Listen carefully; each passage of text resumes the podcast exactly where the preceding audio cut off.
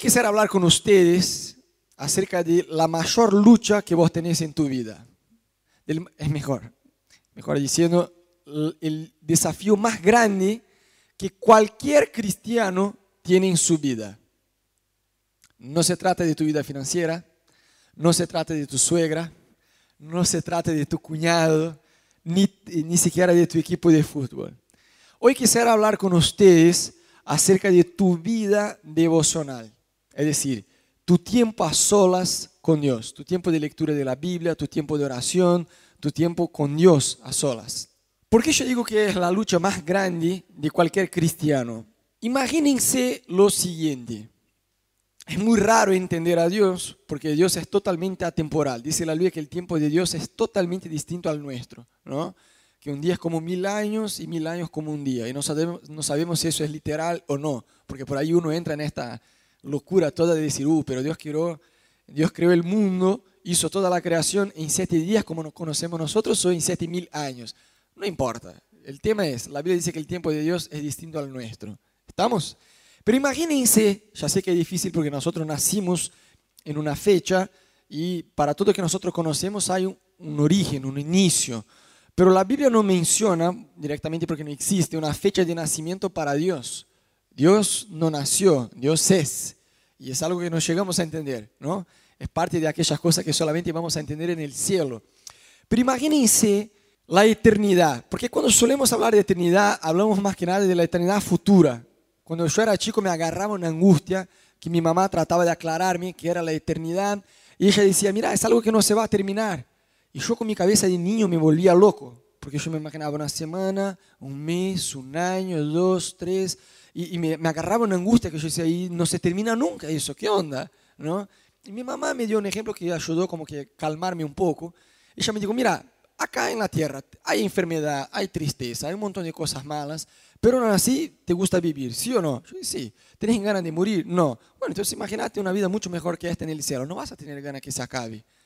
Y eso como que me calmó un poco, porque me agarraba una desesperación de pensar en la eternidad futura, algo que nunca se termina. Pero después yo empecé a estudiar mejor en la Biblia, la eternidad por completo, no solo a futuro, sino al pasado. Y ahí te volvés aún más loco, porque decís, ¡pua! Ya te agarra una angustia de pensar en algo que nunca se va a terminar, pero algo que nunca empezó, que siempre fue. Te vuela la cabeza, ¿sí o no? Dios es así, Dios nunca nació, Dios es, Dios siempre existió.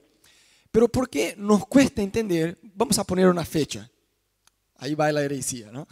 No, no es una doctrina, es solo un ejemplo. Imagínense novecientos billones de años atrás, en la niñez de Dios. No, Dios nunca nació, pero bueno, imagínense, no, qué sé yo.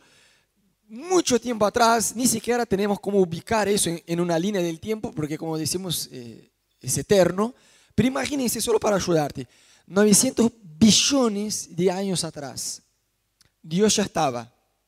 Hacía novecientos años, un millón, qué sé yo, nunca, nunca nació, siempre estaba. Y no había nada.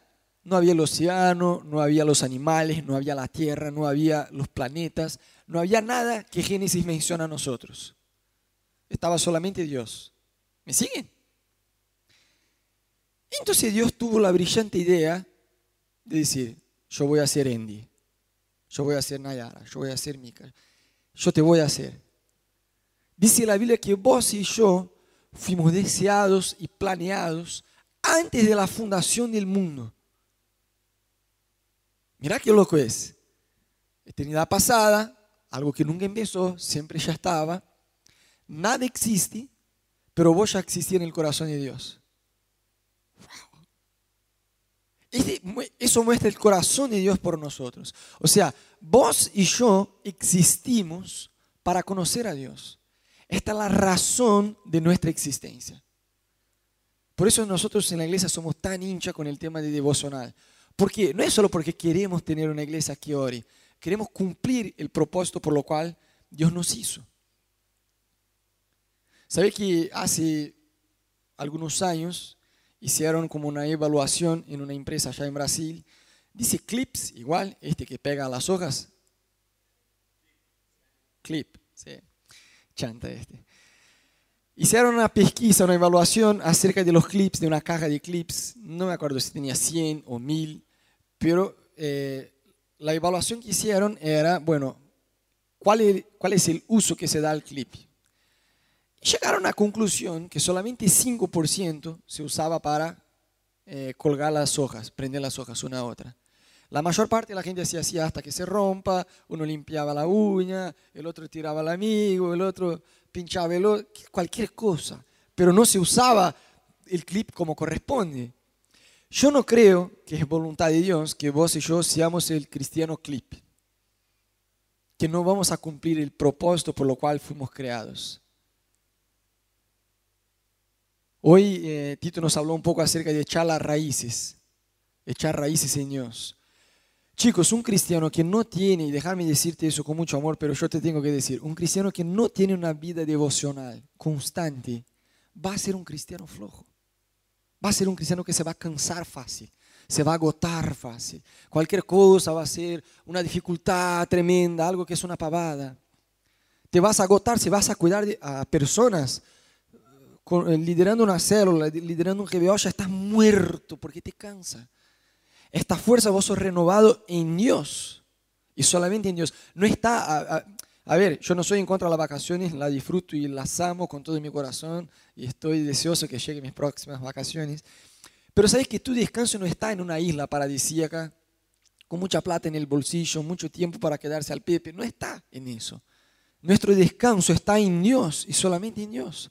Podés estar de vacaciones tres meses en un lugar paradisíaco, con mucha plata en el bolsillo. Y cuando volvés a tu diario vivir, si eso exige cuidar a personas, te vas a cansar. Si no tenés una vida devocional constante con Dios. Y esta es la razón de nuestra existencia. Sabés que yo por muchos y muchos años, pero chicos, cuando yo, cuando yo digo muchos años, son muchos años de verdad. He estado luchando con mi vida devocional. Y otro día hablaba con Ana que todo cristiano vive como que etapas con eso, ¿no? Respecto a nuestra vida devocional, nuestra vida de oración, decimos, uh, ahora yo estoy en una etapa buena, estoy, le doy con todo. Entonces vamos ahí a ponerle tres meses con todo. Pa, pa, pa. Y ahí entramos en una otra etapa donde empezamos a pifiar. Dice, uh, ahora estoy ahí más o menos. Y ahí volvemos a una etapa, no, ahora yo me puse las pilas, estoy ayunando, estoy orando, estoy leyendo la Biblia. Y entonces entramos en otro ciclo donde vamos ahí más o menos. Y ahí vamos turnando, vamos como un yo-yo. Bien, mal, bien, mal. Ahora va, ahora va, acá, acá. Y ahí vamos turnando. Y yo creo que es parte del plan de Dios para nosotros, ayudarnos a establecer una vida devocional. No una etapa, tres meses bien, tres meses mal, un año bien, un año mal, sino establecer, conquistar este lugar en el secreto con Dios. Establecer nuestra vida devocional, nuestra vida de oración. Tener una vida de oración constante. Yo oro por eso todos los días de mi vida. Yo empiezo mi tiempo devocional pidiéndole a Dios eso. Dios, dame una vida de oración constante, creciente y profunda. Yo creo que todo cristiano debería orar lo mismo. Dios, dame una vida de oración constante, o sea, no se va a cambiar porque, bueno, hoy estoy cansado, me acosté tarde, o es fin de año, o qué sé yo, vinieron mis parientes, eh, eh, se quedaron hospedados en mi casa, entonces la cosa va... No, independiente de lo que pase en, en mi día, en mi año, en, en lo que sea, tengo una vida de oración constante, creciente, o sea, porque la idea es conocer a Dios, dice la Biblia que debemos conocer a Dios y proseguir en conocerlo a Él. Entonces, si hoy, ponele que yo estoy leyendo tres capítulos de la Biblia, yo espero, y creo que Dios espera también de mí, que yo pase a leer más que tres capítulos el año que viene. Si hoy yo me tomo treinta minutos de oración por día, yo creo que el Espíritu Santo espera también que yo pueda avanzar en eso. Que a mí no me cueste un ojo tener treinta minutos por Dios, treinta minutos por día con Dios, sino que yo pueda caminar y madurar en mi relación con Dios y pasar a orar más tiempo. Pero más allá de tener una vida de oración constante, creciente, también quiero tener una vida de oración profunda, porque tampoco la idea es fichar, ¿viste? Cuando uno va a la empresa ficha, ¿no? Bueno, entrada, salida. Entonces voy a mi tiempo devocional. Bueno, Señor, acá estoy, yo te pido perdón por mis pecados, yo te pido por mi día, aumenta mi sueldo, bendecime, dame salud, alegría y paz, en el nombre de Jesús, amén. Listo, fiché. Eh, mi meta era leer tres capítulos de la Biblia por día. A ver, voy por Salmo, que por ahí Salmo puedo leer tres capítulos en cuarenta segundos. Y cumplí mi meta de leer tres capítulos por día. Ya oré la una hora que tenía planeado, listo, ficho, ya está. No, yo creo que es una relación con Dios. No es una práctica religiosa de tengo que orar. Viste que cuando es una obligación, no disfrutas. Es un peso, decir, ah, oh, tengo que orar. Y ahí va, Señor, voy a orar, voy a leer la Biblia, voy a ayunar. Y andás así para hacerlo. Pero cuando vos entendés que eso se trata de una relación, y que Dios no es un jefe. Está bien que somos siervos de Dios, pero dice la Biblia que Él nos llama amigos. Ya no nos llamamos siervos, sino amigos, porque el amigo sabe lo que hace su Señor. Entonces es una relación de amistad. Es una relación de amistad. Cuando vos no tenés esta relación con Dios, vas a tener información religiosa, te vas a volver un cristiano raro, porque cuando no tenés una relación con Dios, hay cosas que están acá que no vas a entender. Vas a ser un poco místico, vas a ser confuso, vas a ser lío en tu vida espiritual con Dios. Pero cuando vos entendés, el autor de este libro, estas palabras van a tener otro significado para tu vida. ¿Por qué? Porque vos conocés el autor. Es como yo estoy casado con Ana hace casi once años. Vamos a cumplir once años en diciembre.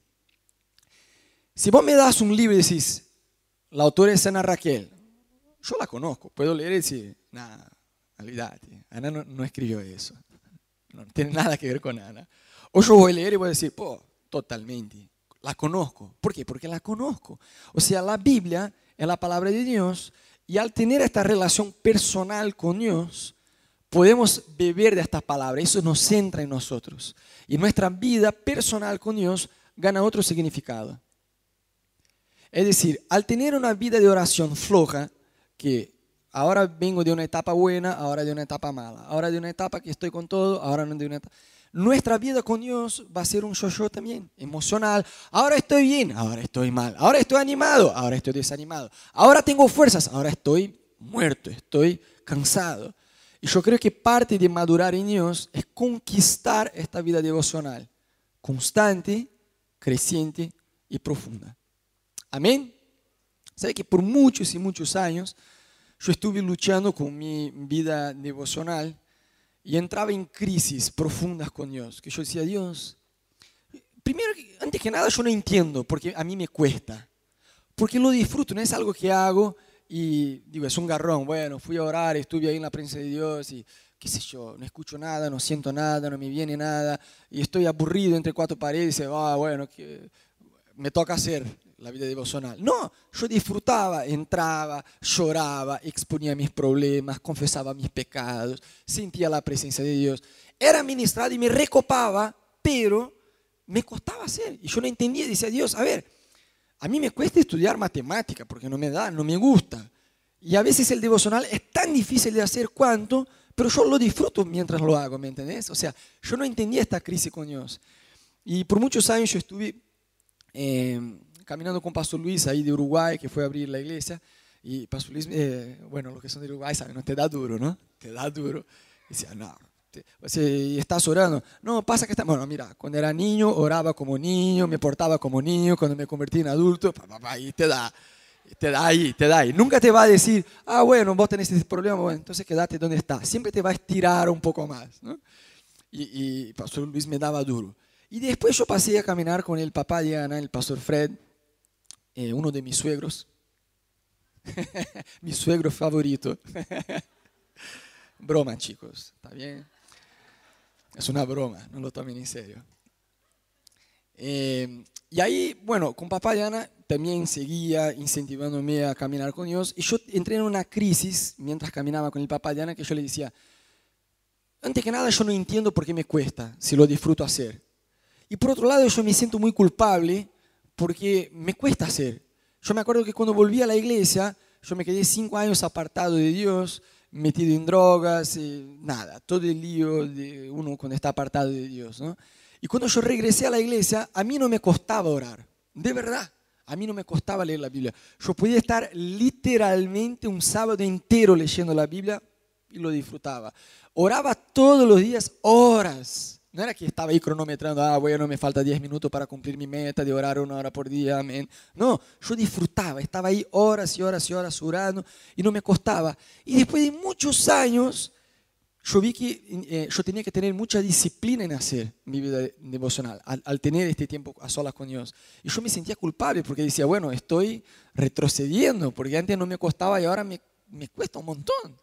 Entonces yo hablaba con el papá de Ana y por suerte tenía mucha sabiduría y decía, mira, Roda, yo te entiendo esta crisis que vos tenés, pero parte de ella es una inmadurez de pensar que porque vos amás a Dios, porque lo amás, no te va a costar. Te va a costar. Es como un deportista, un futbolista. El chabón puede ser el profesional, ganar mucha plata, amar lo que hace, pero te aseguro que hay días que es un lunes, ocho horas de la mañana, frío, llueve, está con el cuerpo dolido, no tiene ganas de entrenar.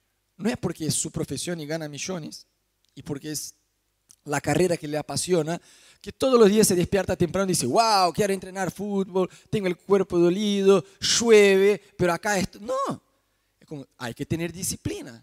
Y no es porque uno tiene disciplina que deja de tener pasión. Y este ejemplo como que me, ah, me ubicó. Yo, pero yo dije, mira, ahora yo tengo un por ciento de pasión y noventa y nueve por ciento de disciplina. Es lo que yo necesito para hacer. Y eso como que me calmó un poco y yo entendí que para tener mi tiempo a solas con Dios, sí que yo iba a tener... iba a tener que tener disciplina y no solo pasión. Y está todo bien.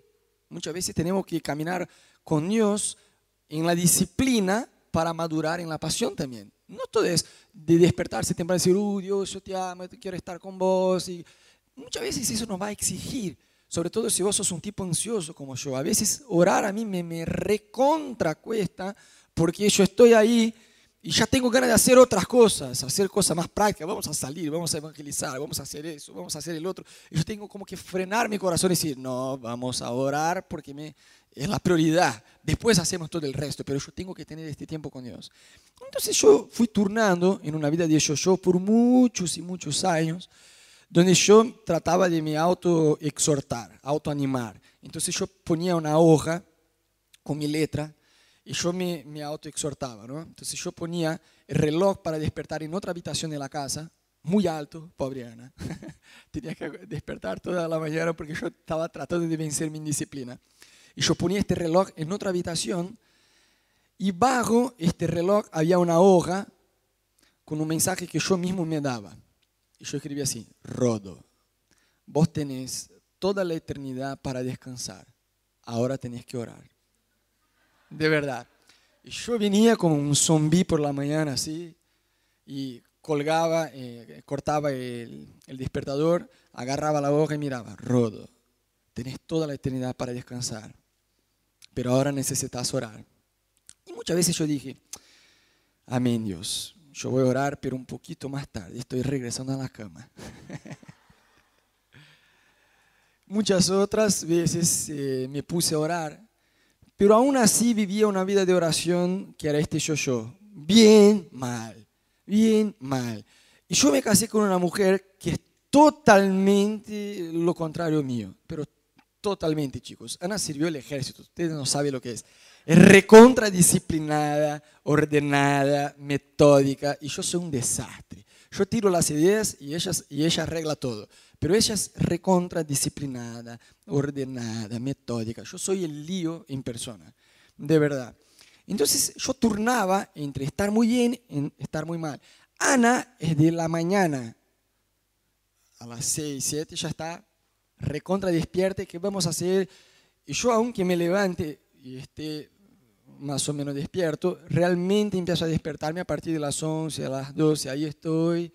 Eh, a las primeras cuatro o cinco horas de la mañana yo estoy en el modo avión, solo algunas funciones habilitadas. Pero a la noche es todo lo contrario. Pasa de las once de la noche y yo, ahora me desperté, ¿qué vamos a hacer? Y Ana ya me mira así como, vamos a dormir. Yo digo, no, vamos al cine. Amor, son medianoche. Sí, son a las doce. Pero ¿y qué? La noche, en Brasil tenemos un dicho que dice que eh, la noche es un niño, como... la noche es larga, la podemos disfrutar. Entonces encima teníamos esta dificultad. Antes de casarme con Ana, eh, mi pastor empezó a pedir que yo tomara nota de los horarios que yo me acostaba. Y yo trabajaba full time, hacía facultad, tenía una agenda recontra apresurada, estaba metido en las cosas de la iglesia de lunes a lunes, hasta en la reunión de las mujeres yo iba, este, porque no me quería perder nada. Y yo dormía muy tarde, pero chicos, cuando digo muy tarde, era muy tarde. No era una o dos de la mañana, era cuatro y media, cinco de la mañana. Y yo tenía que despertarme a las seis. Y me despertaba, muerto, pero me despertaba, iba a la facultad, iba al trabajo, volvía, y ahí vos decís, y ahí te acostaba temprano porque tenía sueño. No, me ponía a leer cosas, me ponía a ver películas, me ponía a hacer cualquier cosa menos dormir. Y me acostaba a las cuatro, a las cinco de vuelta. Bueno, cuando le mostré a mi pastor la hoja con los horarios que me dormía, él dijo, cuatro y media, cinco, seis, cinco, cinco y media. Cuatro, dos, bueno, bien ahí. Y él dijo, mira, vos no estás preparado para casarte. Yo digo, no, tómatela, solo porque es tu hija, tómatela. Él dijo, mira, no, no te estoy diciendo como suegro, ¿eh? De verdad, no estás preparado para casarse. Vas a tener un choque con la mujer que sea, porque así no se da. En el matrimonio vas a tener que ajustar. Bueno, cuando nos casamos, yo digo, amor, está bien, nos vamos a dormir a las cinco de la mañana. Pero tampoco a las siete de la noche. No podés ser una vieja en, una, en la piel de una joven. Ajustemos un poco, ¿no? Yo no voy a las cinco, pero vos tampoco andate a las siete de la noche. Vamos a tratar de ajustar la cosa. Bueno, ajustamos, pero aún así, Ana sigue de la mañana y yo sigo de la noche. Y por muchos años yo intentaba orar por la mañana. Y decía, oh, yo quiero orar por la mañana, y no me daba. Entonces entré en una etapa de estas, vos vas bien, ¿no? Por algunos meses. Y oraba al fin de la tarde. Laboré por cuatro años y medio en una empresa en Brasil y ya tenía una rutina más Ana Raquel, más ordenada, ¿no? Entonces llegaba a casa, tocaba un poquito de piano, fin de la tarde, y en el atardecer me encerraba en la habitación para orar. Y por eso ahí sí entré en una etapa más larga de mantener esta constancia. Pero siempre me frustré porque la Biblia muestra, a pesar de la diferencia que uno tiene facilidad para estar más despierto a la mañana, otro a la noche, la Biblia muestra el pueblo de Israel cuando ellos estaban en Egipto, cuando Dios los sacó del Egipto y los llevó al desierto, que Dios hacía llover pan del cielo en el desierto, pero lo hacía por la mañana. Y cuando el sol salía, como que se marchitaba, marchitaba el pan, ya no, no, no estaba para comer. Y Dios decía, no guarden para el día siguiente. De testarudos que somos, obvio que ellos guardaban y se perdía, no había forma de comer. Jesús enseñó a orar, el pan nuestro de cada día. Muchas veces tratamos la vida devocional como si fuera una suerte de inversión, ¿no? Hoy oré cuatro horas, así que hasta el jueves no hace falta orar más, ya tengo cuatro días garantizados. No funciona así, no funciona así. Sabés que todo lo que, eso depende de la personalidad de cada uno, ¿no? Pero todo lo que te exige constancia te va a costar más. O sea, orar, eh, ayunar cuarenta días solo con agua. Es difícil, sí, pero te aseguro que es muy, personalmente te aseguro, es mucho más difícil orar, eh, ayunar cuarenta semanas segui, eh, seguidas sin saltar ninguna de ellas todos los lunes, solo un día en la semana. Hacer cuarenta semanas seguidas, ¡pah! Te aseguro que eso es mucho más difícil que ayunar cuarenta días solo con agua, porque te, te va a exigir constancia, que es una cualidad de carácter bastante desafiadora. Y después de muchos años luchando con este tema, yo llegué a un lugar en Dios que realmente por fin entendí algunas cosas que quiero compartir con ustedes hoy, que estableció mi vida de oración. Yo ya estoy hace tiempo que me despierto todos los días cinco menos cuarto para orar y ahí tengo un tiempo con Dios. Y no importa si es feriado, si es sábado, si es domingo, si estoy de vacaciones, si estoy de viaje, no importa. Yo elegí ser radical en este compromiso con Dios, en despertarme todos los días a las cinco menos cuarto y tener mi tiempo con Dios. Y no estoy diciendo que vos tenés que hacer lo mismo, hacer en el mismo horario, eso es algo personal de cada uno. Pero yo me frustraba mucho porque yo vi en la Biblia que hay un principio que, de las primicias, de dar los primeros momentos a Dios. Y a mí me recontra costaba porque, como yo les comenté, yo soy de la noche. Pero yo dije, no, no está bien, yo tengo que cambiar mi vida devocional. Y yo fui radical con mi vida devocional y sigo siendo, porque yo entendí que Satanás también es radical con nosotros. El pecado está a puerta y golpea, como dice la Biblia. Entonces, si nosotros no somos radicales, el mundo va a ser con nosotros. Yo aprendí algunas, algunas cosas que me ayudaron a tomar esta decisión de ser radical en mi vida de oración con Dios.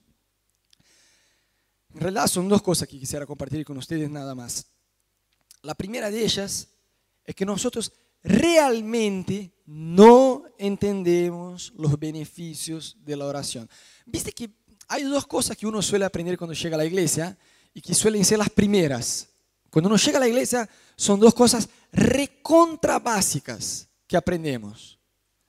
Entonces por ahí a veces cuando uno escucha acerca de vida de, de, de oración, tiene una tendencia natural de decir, ah, Rodo, pero este es un tema, digo, ya estamos caminando con Dios hace tiempo, predicar acerca del caballo amarillo de Apocalipsis, ¿no? Dame algo más, no solo la leche, yo ya estoy para un alimento más sólido. Pero ¿cómo va tu vida de oración? Podés saber en el griego, en el hebreo, en el arameo, en, el, en lo que sea, la palabra devocional deriva de la palabra oración, en el, no importa, si no orás, no sabés. No podés decir, no, no, pero esto ya lo tengo claro, pero tenés una vida de oración constante. No, entonces no tenés claro. Alguien dijo, con mucha sabiduría, que solo creemos en las partes de la Biblia a las cuales practicamos. Uf. Fuerte eso, ¿no? Pero es verdad. No podemos decir, ah, vida de oración es algo básico. Sí, es algo básico, pero si no practicamos, tenemos que aprender. No importa si estamos escuchando por un millón de veces lo mismo. Si no practicamos, no estamos, no estamos entendiendo de verdad. ¿Me siguen? Entonces, cuando uno llega a la iglesia, hay dos cosas que aprendimos así al toque. Una es perdonar, porque la esencia del evangelio es perdonar.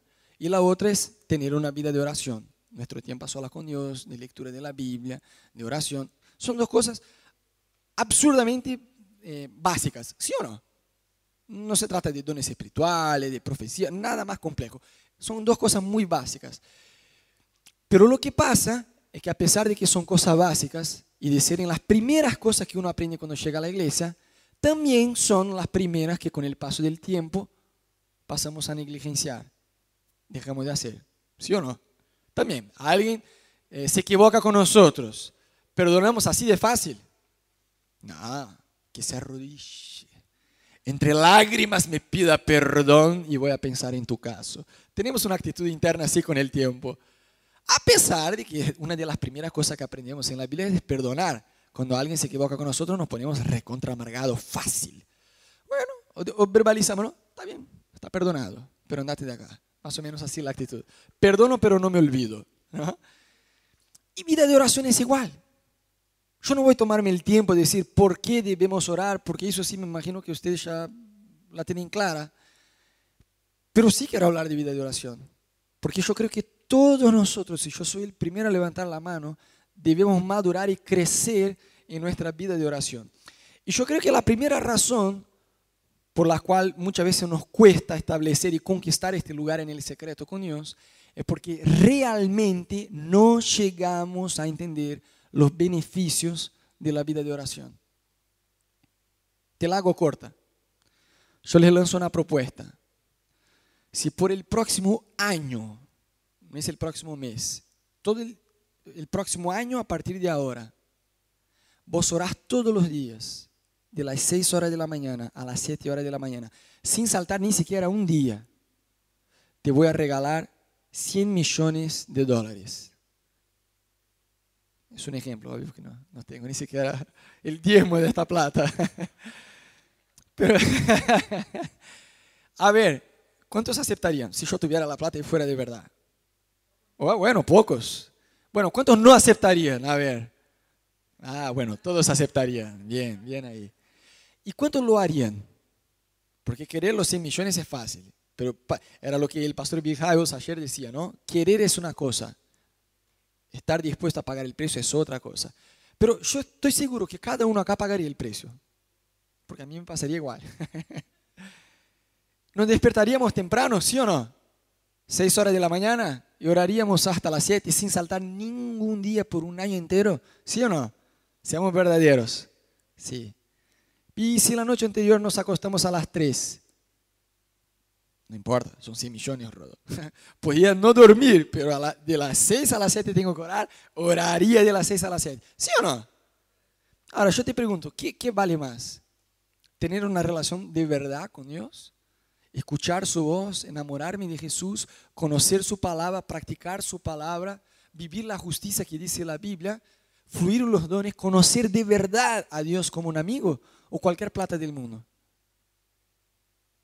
¿Pero creemos en eso o no? Porque si no hacemos muchas veces es que nos portamos como si no creyéramos. Mahatma Gandhi dijo que los cristianos viven como si no, creyer, no creyeran en el Evangelio. Y, y tienen razón. Porque decimos, no, es muy importante orar. Pero tenemos un concepto a veces muy religioso, como, está bueno orar, porque por ahí te recargas, ¿no? Y nada, está bueno. Tenemos a veces una idea así un poco limitada de lo que realmente es una vida de oración. Ah, está bueno orar, hablar con Dios, eh, pedirle cosas a Él, eh, qué sé yo, exponer mi corazón a Dios. Y tenemos una idea un poco religiosa y sub, muy, muy, muy superficial de lo que realmente es una vida de oración. No llegamos a entender realmente los beneficios de tener una vida de oración. Porque de ser así, íbamos a tener una vida de oración, íbamos a ver, íbamos a visualizar los cien millones, pero no en plata, en transformación de carácter, de mi familia, del propósito de Dios para mi vida, de no desperdiciar mi vida en esta tierra sin hacer la voluntad de Dios. ¿Cuántos me siguen? Entonces, una de las razones por las cuales muchas veces nos cuesta es eso, no entendemos. Te pongo un otro ejemplo. Ponele que vos tenés el sueño de conocer, qué sé yo, Hawái, Australia, qué sé yo, el lugar que se te cante. Y vos laburás todo un año a full. Tenés la meta. Mi sueño de vida es conocer Hawái. Ponele.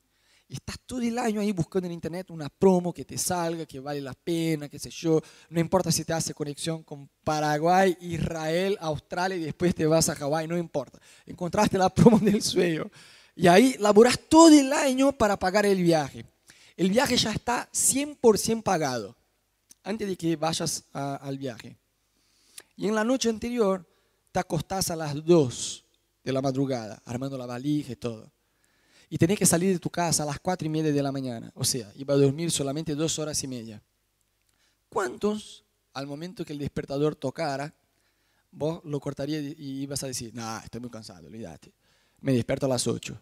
No, pero pará, si te despertás a, la, la, a las ocho te perdés el vuelo. Sí, no importa, pero estoy cansado. A nadie le pasaría, ¿sí o no? A nadie le pasaría. No, olvídate, es el sueño de mi vida conocer a Hawái. Estoy laburando un año entero para ir a este viaje. Puedo no dormir, no me importa. Estoy en el avión, estoy en el aeropuerto. Por las dudas hago un check-in online para garantizar que llegue a tiempo y forma. Pero no íbamos a perder la oportunidad. ¿Por qué? Porque priorizamos. Vos cambiás de laburo, el trabajo de tus sueños, te ponen a cargo de un equipo, ganás un sueldo increíble, recién te promocionaron, ahí te dieron una oportunidad. Y ahí se despierta, en la primera semana tenés que despertarse a las cinco de la mañana. Y por ahí no, perdés el horario, seguís dormido porque estás cansado. No te pasaría eso. ¿Por qué? Porque te echan del trabajo y sabés que lo necesitas. Con el trabajo tenés que compromiso. Y con Dios tenemos una idea absurdamente equivocada que le estamos haciendo una suerte de favor a Dios en estar con Él. Bueno, Dios, te voy a hacer la gauchada. Voy a permitir con que vos disfrutes de mi brillante presencia. Más o menos así nos portamos. No entendemos, o sea, ¿por qué con el trabajo nos despertamos, pero a la hora de orar decimos, ah, no, cinco minutos más porque anoche me acosté muy tarde? Y porque no tenemos compromiso. Tenemos más compromiso con el trabajo o con las vacaciones o con la plata en lugar de tener un compromiso real con Dios. ¿Me siguen? ¿Tiene sentido? Tenemos que tener más compromiso con Dios. Entonces, la primera cosa, no entendemos, realmente no entendemos los beneficios reales de tener una vida de oración constante, creciente y profunda.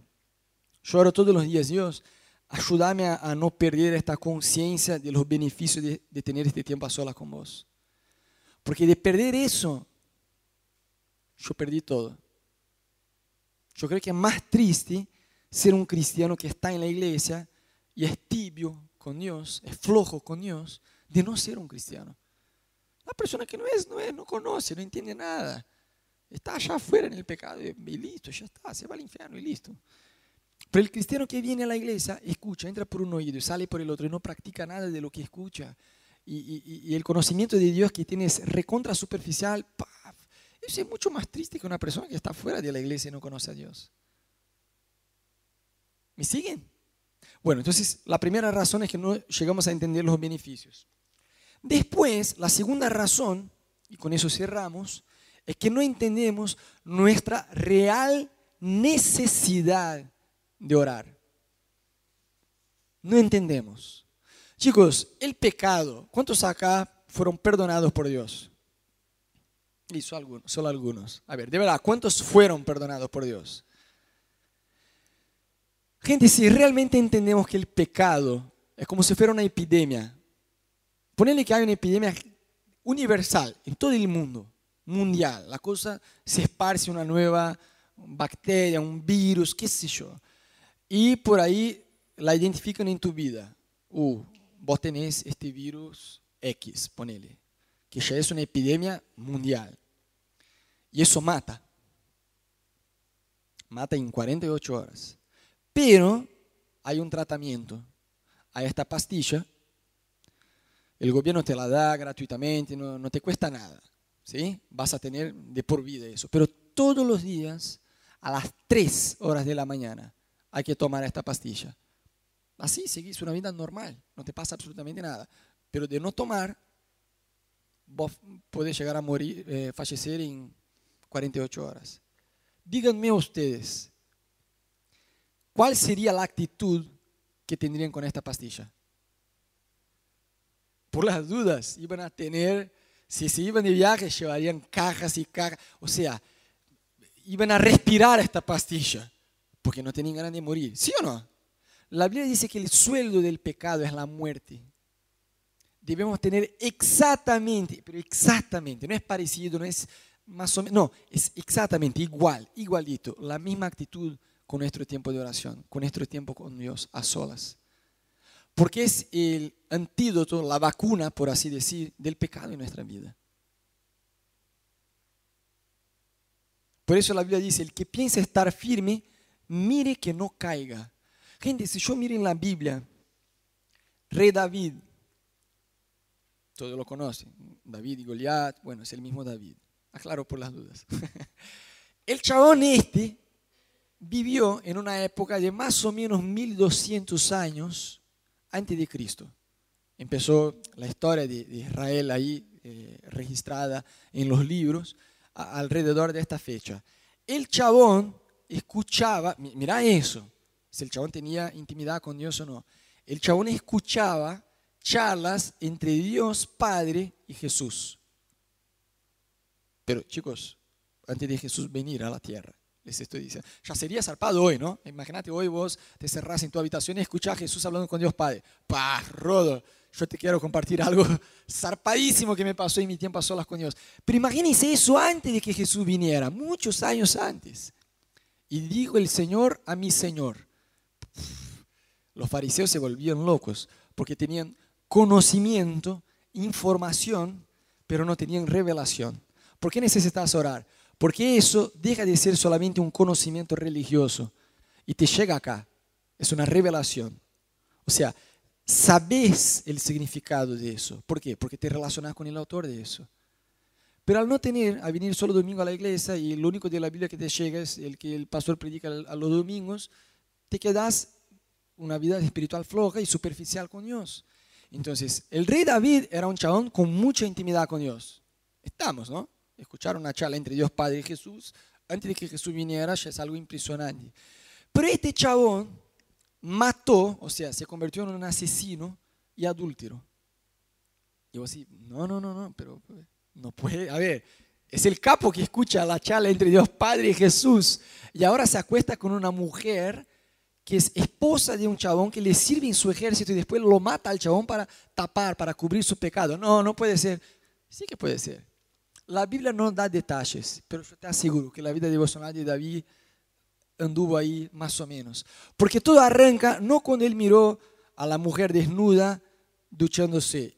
David ya empezó a equivocarse cuando no fue guerrear a la guerra, porque dice la Biblia que era tiempo donde los reyes se iban a las guerras. Y David ya estaba cómodo, ya era conocido, famoso, ya tenía un ejército enorme, mandaba en todos, el que manda, manda, aunque mande mal, estaba ahí. Y ahí se aflojó un poco. Ah, no, ya estoy en este nivel. Entonces era tiempo de ir a la guerra, ya no fue a la guerra. ¿Por qué no fue a la guerra? Yo te aseguro, vida devocional. La Biblia no da detalles, pero yo estoy seguro que si David estuviera ahí con Dios, no iba a ponerse flojo y decir, bueno, ahora es un tiempo que me toca ir de guerra y por ahí me quedo. No, esta decisión de por ahí me quedo ya muestra que el chabón no estaba conectado con Dios. ¿Me siguen? Y esta decisión lo llevó a convertirse en un adúltero y un asesino. Y la vida de David jamás volvió a ser la misma. Dios lo perdonó, Dios lo restauró. Hay la misericordia de Dios, de ninguna manera estoy hablando en contra de eso. Pero la Biblia menciona que hay consecuencias de pecado. David, veinte años de reinado, veinte años después del pecado con, con la mujer. Es otro David, es otra historia. Aunque Dios le perdonó, aunque Dios le restauró, le cambió la vida por dos macanas que se mandó así. Después dijo, uh, Señor, perdóname. Yo te perdono, pero a la consecuencia del pecado. Porque la consecuencia sigue. ¿Me entendés? O sea, una cosa es la misericordia de Dios, otra cosa es la justicia de Dios. Porque Dios es bueno, nos deja sembrar lo que querramos, pero porque Dios es justo, sembramos lo que cosechamos. Cosechamos lo que sembramos, lo contrario. ¿Me entendés? O sea, la justicia de Dios coincide con el amor de Dios. Ambas cosas van de la mano. Entonces, no entendemos nuestra real necesidad de orar. ¿Por qué?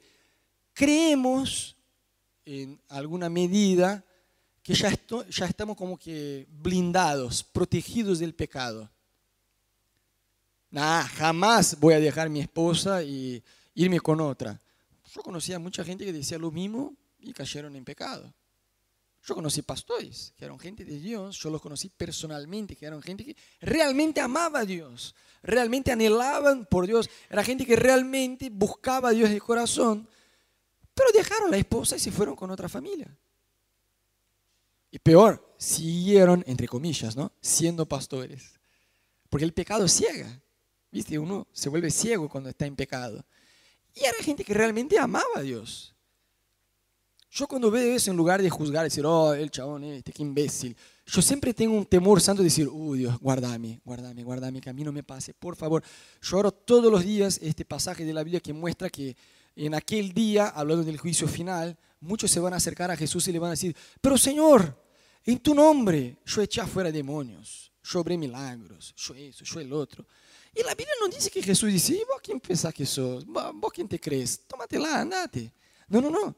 Realmente pasaron estas cosas. O sea, vos ves un ministerio que echa fuera demonios, sana enfermo. Vos decís, wow, es lo que queremos como iglesia, es lo que oramos, es lo que anhelamos en Dios. Bueno, un ministerio así.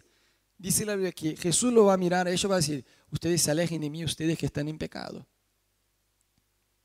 No sé vos, este versículo me, me da calambre en la espina cuando lo leo.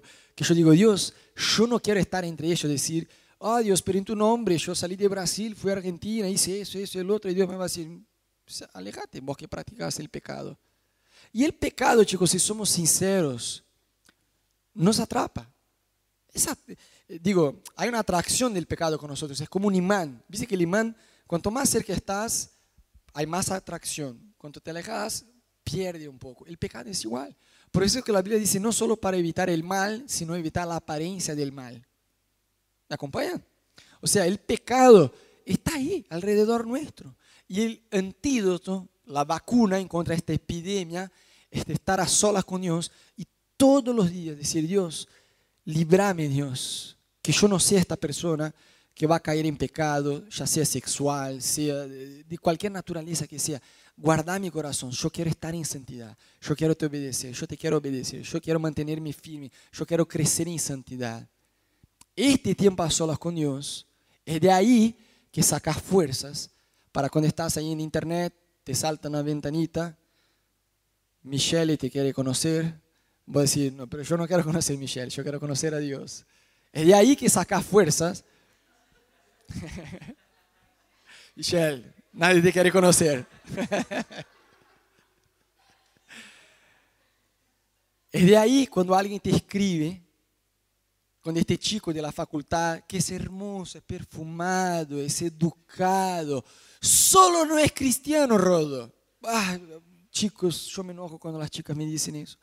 Es de buena familia, es un buen tipo, es hermoso, es flaquito, es perfumado, es educado. Solo no es cristiano. Yo, pero la Biblia dice que solo debe ser cristiano. No, pero yo conozco la historia. Tengo un primo de la vecina, del hermano, del amigo, que se casó con alguien que no era cristiano y después la persona se convirtió. Está bien, para cada excepción de la excepción de la excepción que me des, yo te tiro cincuenta ejemplos más que la persona que supuestamente era cristiana, evangélico, por así decir, se alejó de Dios, obvio, porque está rompiendo un principio. Es la cosa más tonta que hay. O sea, no entendemos los beneficios de la oración, no entendemos nuestra necesidad de orar. Chicos, déjame decirte eso. Eh, yo tengo todo el potencial de ser un asesino, un adúltero, un chorro, un estafador, alguien violento. ¿Me siguen? Yo tengo todo el potencial de serlo. Vos también.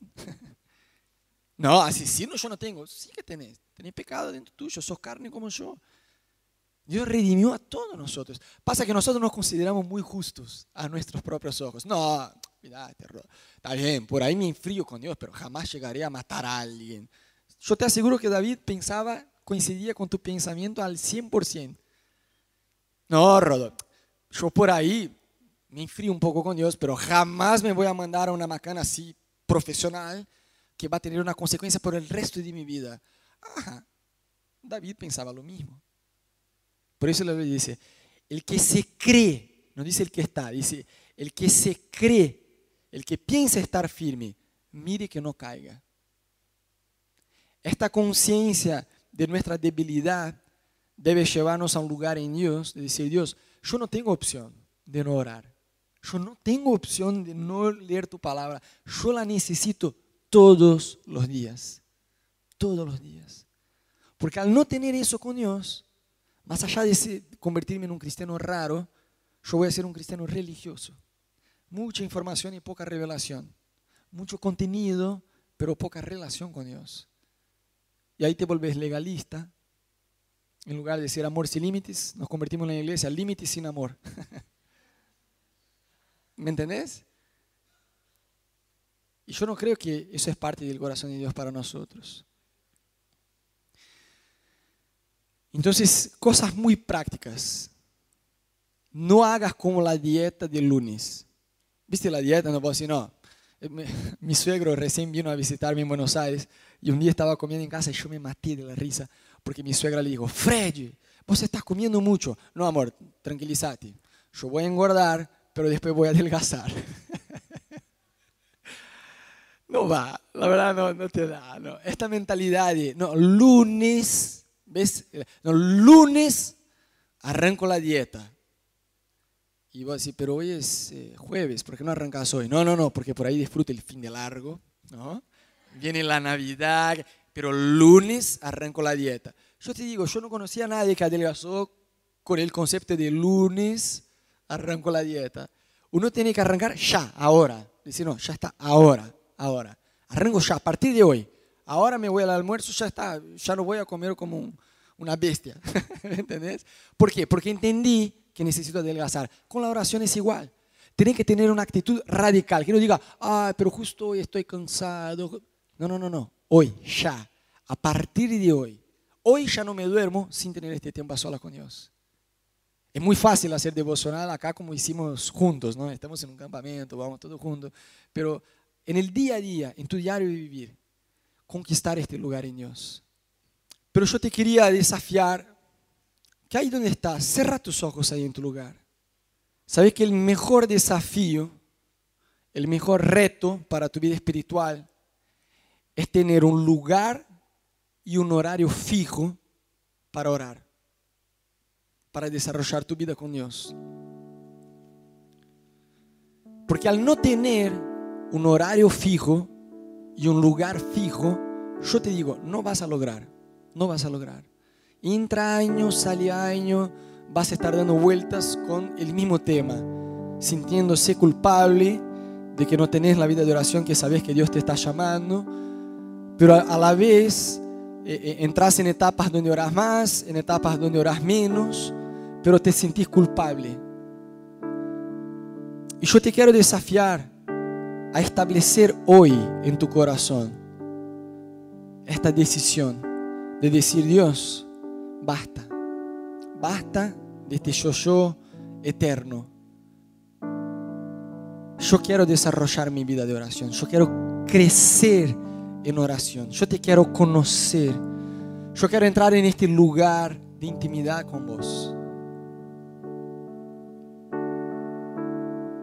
Entonces elegí hoy en tu corazón establecer este lugar fijo, sea en el baño, sea en el living, sea en el balcón, sea en una plaza, sea en donde sea, el lugar que funcione para vos.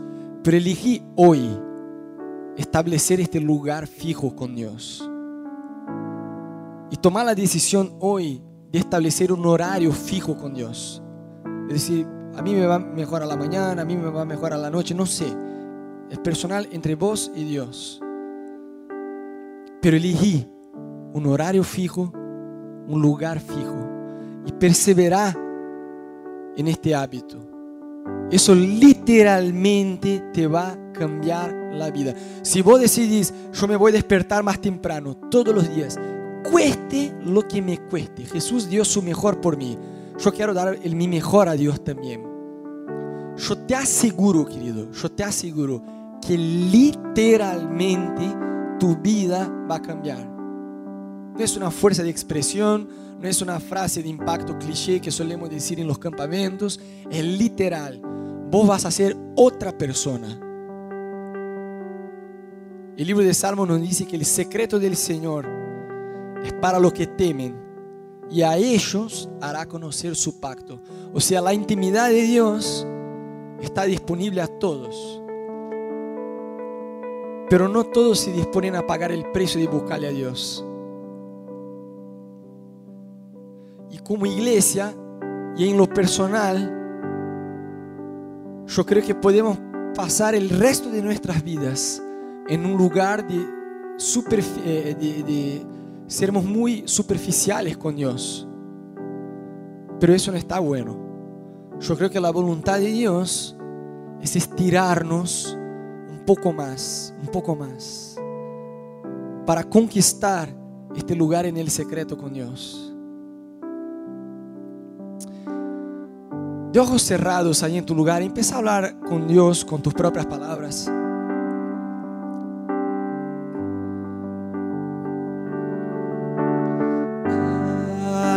Está sentado en el trono, al que vive para siempre y siempre, sea la gloria, sea la honra y el poder, sea la gloria.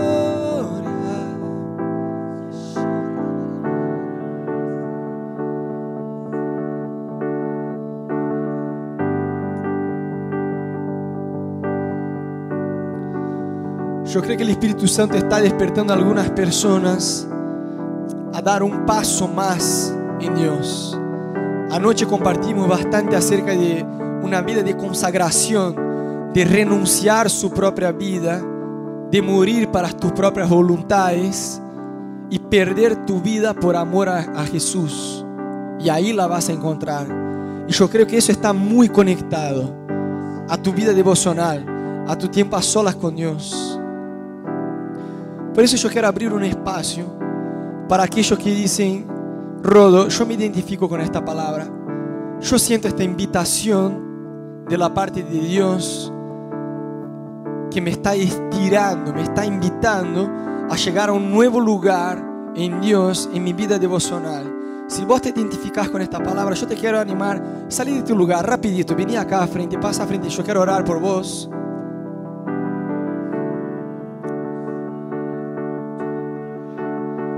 Y lo que vos vas a hacer, al pasar acá a frente, lo que vos vas a hacer es con tus propias palabras ofrecerte a Dios. Dice la Biblia que debemos ofrecernos a Él como un sacrificio vivo, no un sacrificio muerto, porque todavía estamos vivos. Y vos vas a venir y vos no vas a prometer cosas a Dios. No le vas a decir, Dios, te lo juro que a partir de hoy mi vida de oración va a ser, la, va a ser otra. No, no, no, no, no. Yo no te estoy llamando a hacer promesas a Dios. En primer lugar, vos te vas a comprometer vos mismo. Es un compromiso con vos, no ni siquiera con Dios. Es un compromiso con vos de guiar tu corazón, de disciplinar tu corazón, de decir, yo no me voy a permitir seguir con mi vida de oración como la tengo hoy. Yo voy a pagar el precio. Yo voy a pagar el precio que sea necesario. Si yo necesito acostarme más temprano para poder levantar más temprano, que así sea. Si yo necesito renunciar placeres que no son pecado, son simplemente placeres, para estar más enfocado en Dios, yo voy a renunciar. Pero en esta mañana yo creo que Dios quiere hacer un antes y un después en tu vida espiritual.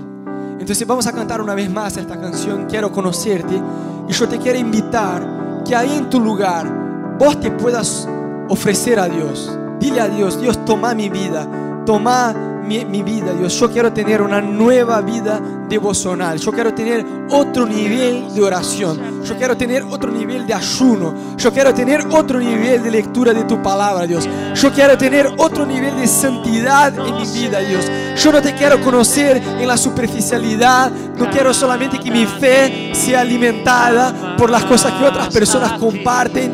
Yo quiero tener palabras frescas de tu trono sobre mi vida. Yo quiero tener palabras nuevas sobre mi vida, Dios. Yo quiero, Dios, yo quiero ir más allá, Dios. Yo quiero ir más allá, Jesús. Toma mi indisciplina, toma, Dios, mi debilidad. Y más allá de mi debilidad, más allá de mi indisciplina, llévame de la mano, Dios, en esta mañana, Dios. Yo quiero tener, quiero establecer este lugar en el secreto con vos. Oh Jesús, más, más, más, más, más, más. Más, Jesús, más de tu Espíritu, Dios. Más, Dios, más. Que estás sentado